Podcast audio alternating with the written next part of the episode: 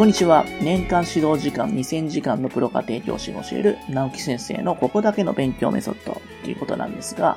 今回も始まりましたね。えー、今回の題材としましてはですね、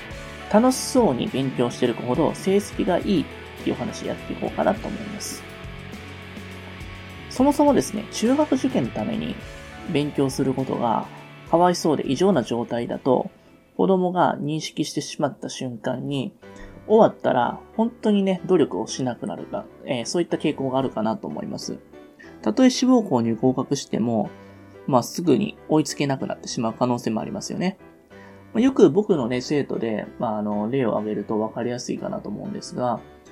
まあ、第一志望の芝中学校に、本当は入りたかったんですけれども、落ちてしまって、その後、あの、第二志望の高輪中学校ってところで受かったんですよね。その時に彼は結構良かったなと思うのが、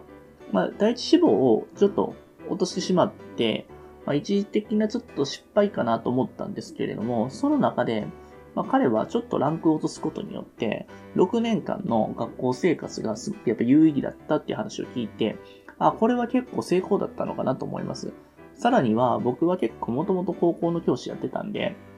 まあ、定期試験の対策とかって結構得意だったんですよね。その中で、やっぱり上位を常に点数取れることになって、まあ、成績優秀者となって、まあ、みんなからね、あの、結構尊敬されてたみたいなんですけれども、最終的には、まあ、学年1位というね、成績も取ることができて、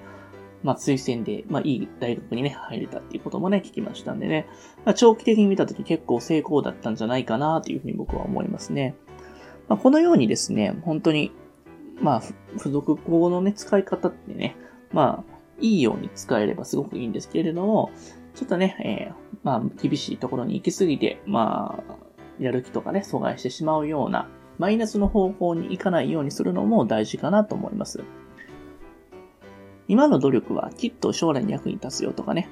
えー、今身につけたものの上にもっとレベルの高いものを積み重ねていけるんだという気持ちを、まあ、親も子もね、持っていく必要があるんじゃないかなと僕は思います。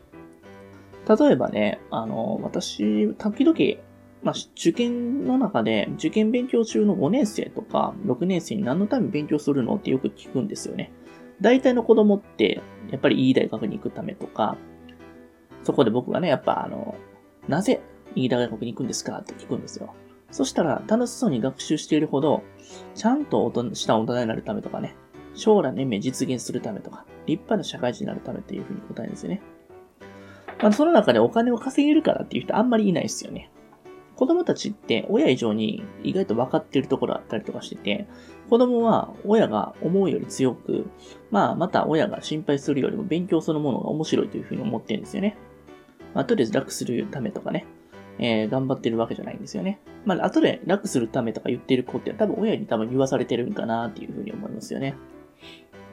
まあ、そもそもやっぱりね、中学受験の意味なんていうのは子供たちはあんま分かってないと思うんで、そこのとこ分からせるってね、そもそも無理なんかなっていうのはね、私思いますよね。なので、まあ、その中学中学受験の勉強自体を、やっぱ楽しく持っていくっていうのが僕らの仕事かなと思います。ね、解けた時の快感とか、あ、こういうやり方で、え特殊算でこういう難しい問題も解けるんだとかっていうね、成功体験のね、え積み上げっていうのを日々僕はね、努力しな、えまあ、気をつけながらまあ、指導してる感じですよね。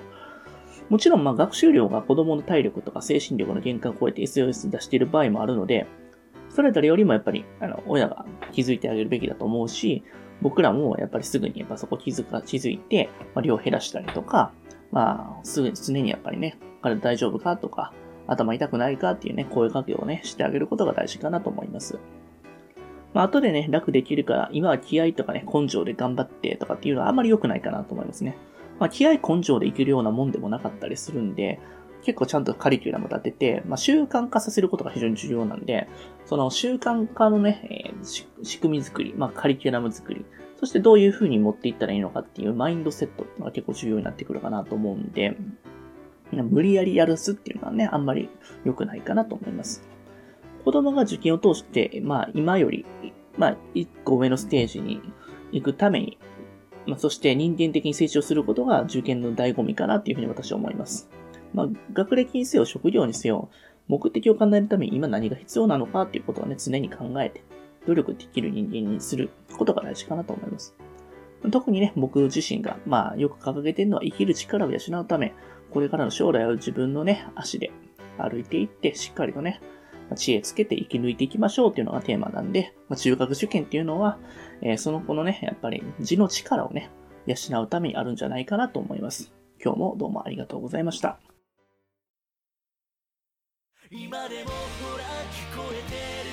最後に、えー、私たちからお願いがあります。こちらの番組の配信を聞き逃さないためにも、各ポッドキャストでの登録やフォローをお願いいたします。ご意見、ご質問につきましては、説明欄にある、え、番組ホームページよりお問い合わせください。え、そしてですね、家庭教師エレンはですね、まあ、現在、LINE アットの方でもね、有力な情報を発信してますので、ぜひぜひご登録ください。えそれではまた。